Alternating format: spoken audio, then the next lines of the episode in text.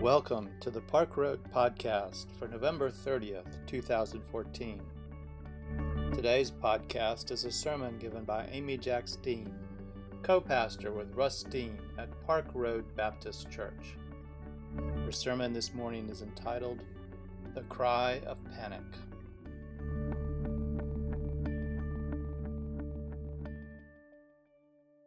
One week ago, yesterday, Jackson and I were walking from the Empire State Building through Times Square on our way to Motown the Musical.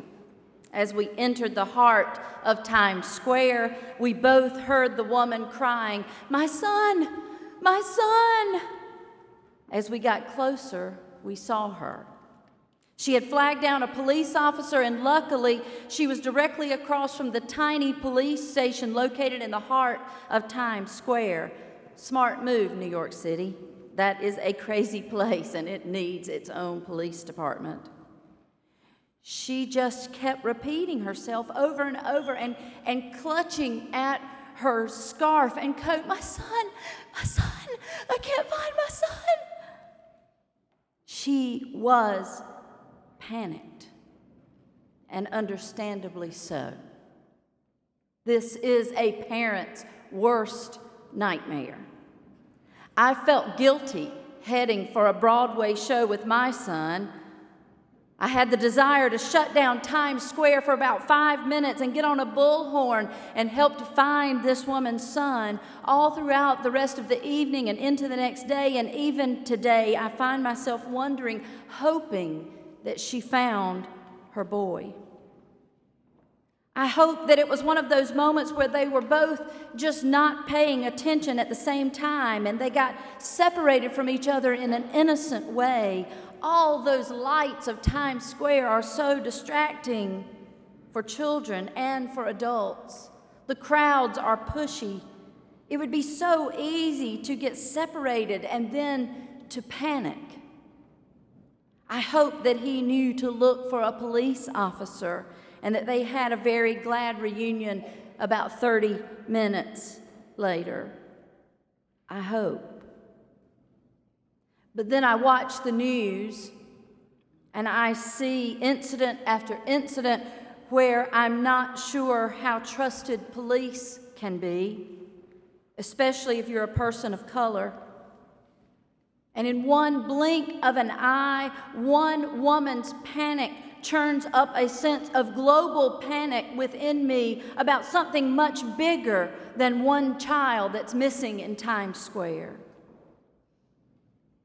And then on Monday, we went to the 9 11 Museum. We had actually both visited the memorial fountains that are the footprints of the World Trade Center buildings one and two back a couple of summers ago when our youth went to New York for our mission trip. But we didn't go to the museum then. So this past Monday, as we celebrated Jackson's 18th birthday with a mother son trip to the Big Apple, we decided to visit the museum. As we waited in line to buy tickets to wait in line, the man who was heading up line one said, It will take you anywhere from two to four hours to go through the museum. We knew he was crazy. We could do a museum faster than that. That seemed kind of lengthy. After three hours, we had to go in time to catch our plane. We could have easily stayed another few hours. It was so well done, just the right amount of remembrance balanced with hope. But it is shocking that that kind of thing, 9 11, doesn't happen more often, isn't it? As we stood in line to wait, we considered the fact that there is so much more goodness in the world than evil, just by virtue of the fact that that kind of thing doesn't happen all the time. But it's hard to remember that there's so much goodness in the world when you're standing in the footprints of what used to be the Twin Towers. And when you walk through the museum and you see display after display, video after video of what happened on that day that will live in infamy, you are horrified by what happened. But it's still the truth. There is so much more good than evil in this world. But I had to explain to my now 18 year old who didn't remember this event because he was just in daycare when this happened that dad and I had made a plan, I told him. In the chaos of that horrible day, realizing that Charlotte was the largest financial district between New York City and Atlanta, coupled with the nuclear power plants in our vicinity, we actually discussed a plan for the coming days should we get separated from each other and not able to get in touch with each other. We would meet at the church. There's a bomb shelter here. Talk about being prepared for panic that our church actually built into its 1960s plan a bomb shelter. The cry of panic is prominent in our lives, and it's nothing new. Russ picked us up at midnight on that Monday night at the airport. The verdict had just come in from Ferguson. The grand jury would not indict, and the riots had begun. Russ had left Bennett asleep in the bed and admitted after watching the news all night that he had been a little leery to leave him home alone. There was just no telling what was going to happen. He honestly was a bit nervous about leaving a sleeping teenager alone for a few moments for him to make a midnight airport run because you see, that's what panic will do to you until you come to your senses and remember hope. It was once said, and no truer words have ever been spoken it is sin to despair. I think I could tweak that today and say it is sin to panic. Yes, there is ISIS and beheadings, and it is horrific. Yes, Ferguson is a mess. And Ebola, oh my goodness, terrifying. And then you enter the airports and they have you take off your shoes and your belt and put any liquids in a Ziploc bag. And we feel safer because they have built a world out of panic and we have joined in and believe the message. Shame on us. But this is nothing new. We can go all the way back to Isaiah Pleadingly, the prophet writes, Oh, that you would tear open the heavens and come down. If he were writing this today, he might put it, put it this way We desperately need for you to show up, O God. Where are you in the midst of bloody Ferguson?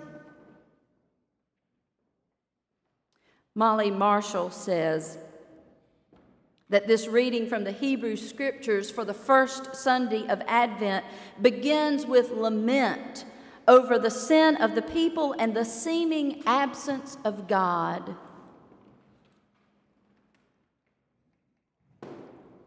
And they were afraid. Written during the time after the destruction of Jerusalem and prior to any rebuilding of the temple, this text offers frank acknowledgement that the covenant relationship between God and the returning exiled people is gravely threatened. If only God would perform great acts like back at Sinai, then the people would be able to believe anew and turn from iniquity. They were panic stricken. But this is nothing new. We could go all the way back to Mark the gospel lesson offers a bracing warning keep awake, be alert.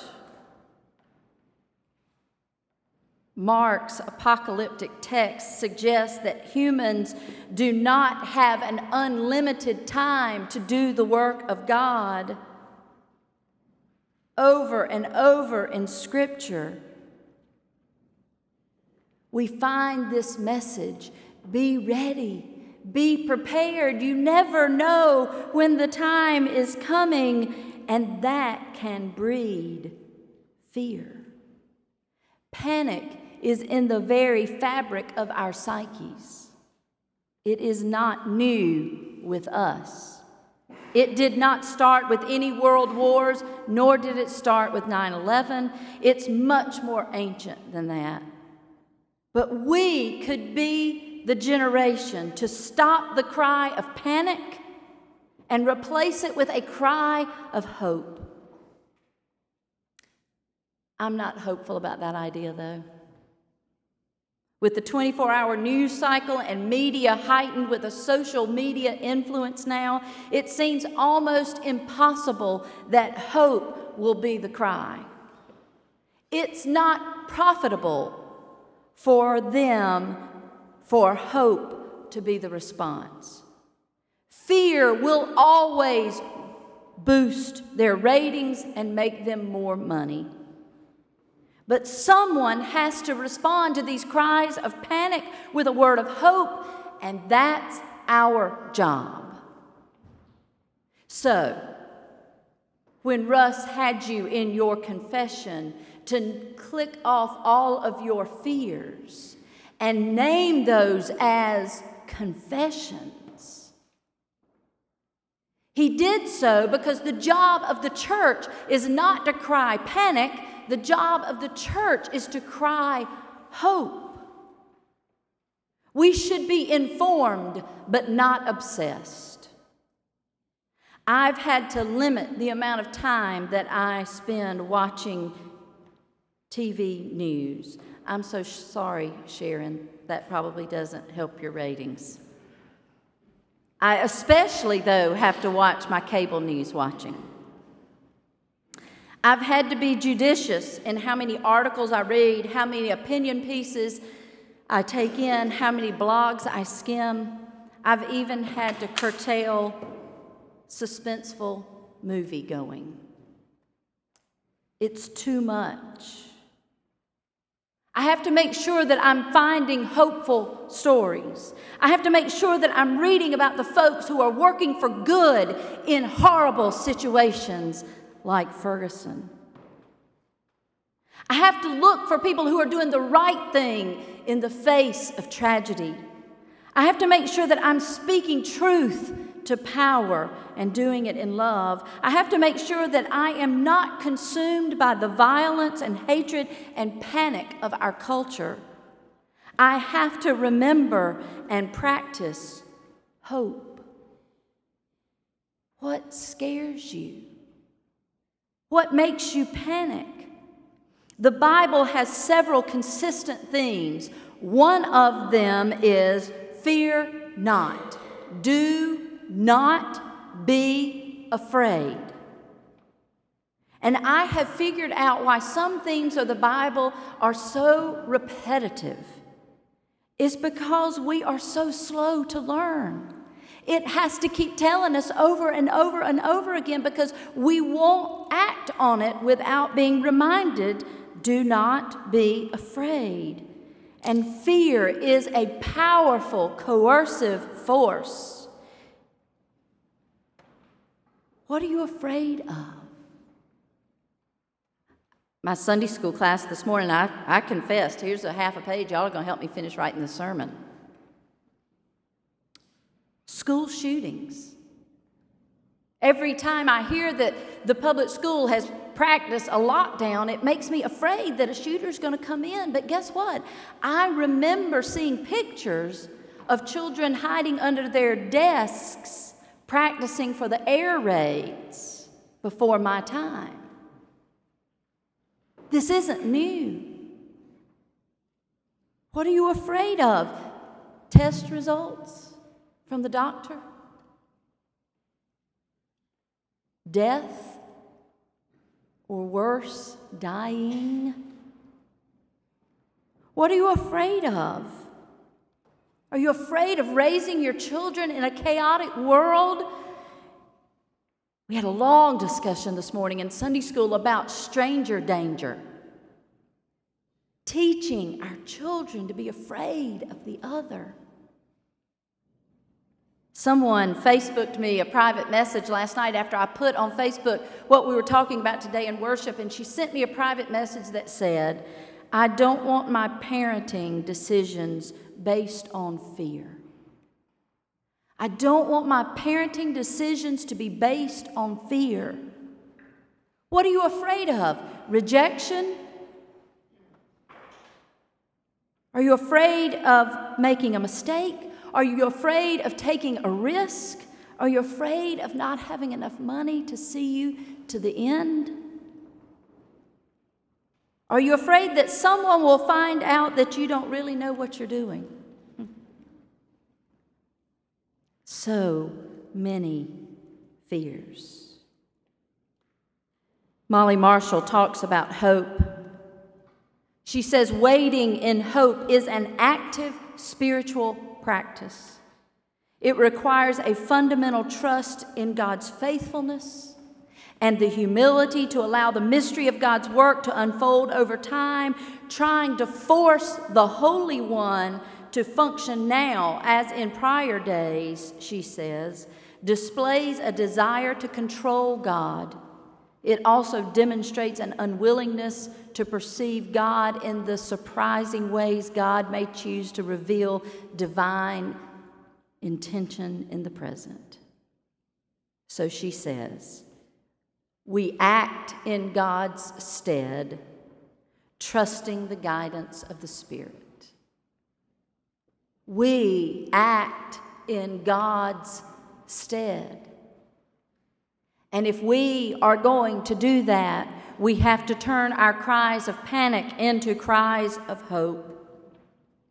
St. Augustine offers a perceptive insight to guide our action. Hope, he says, has two beautiful daughters anger and courage. Hope's beautiful daughter, anger, sees things the way they are.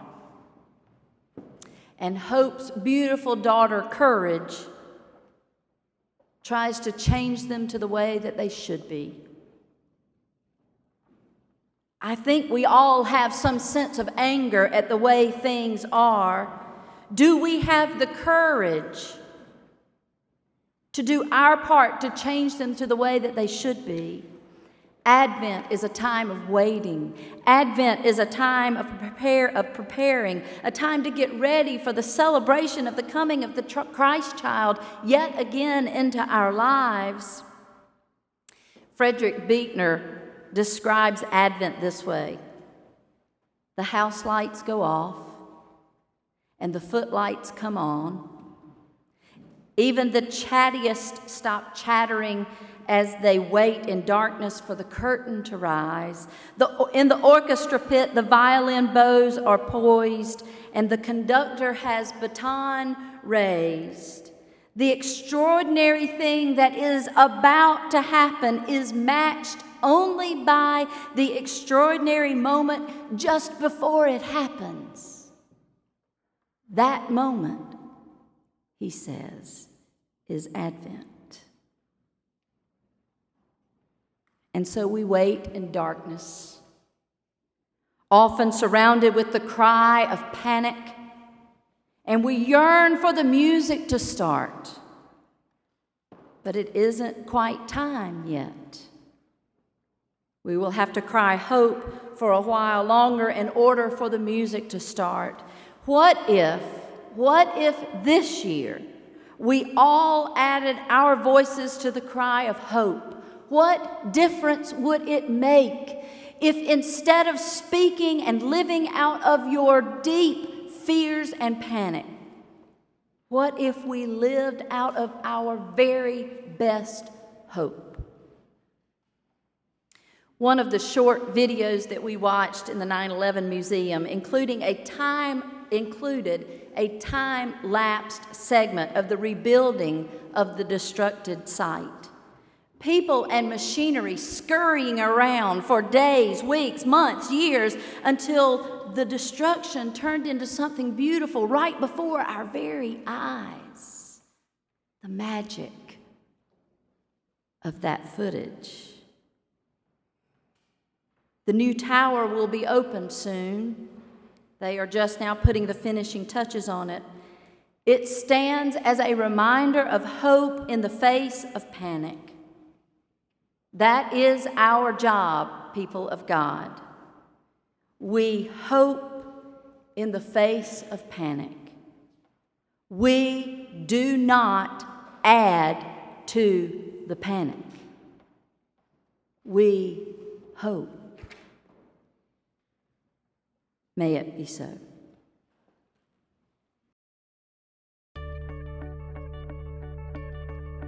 Thanks for listening today.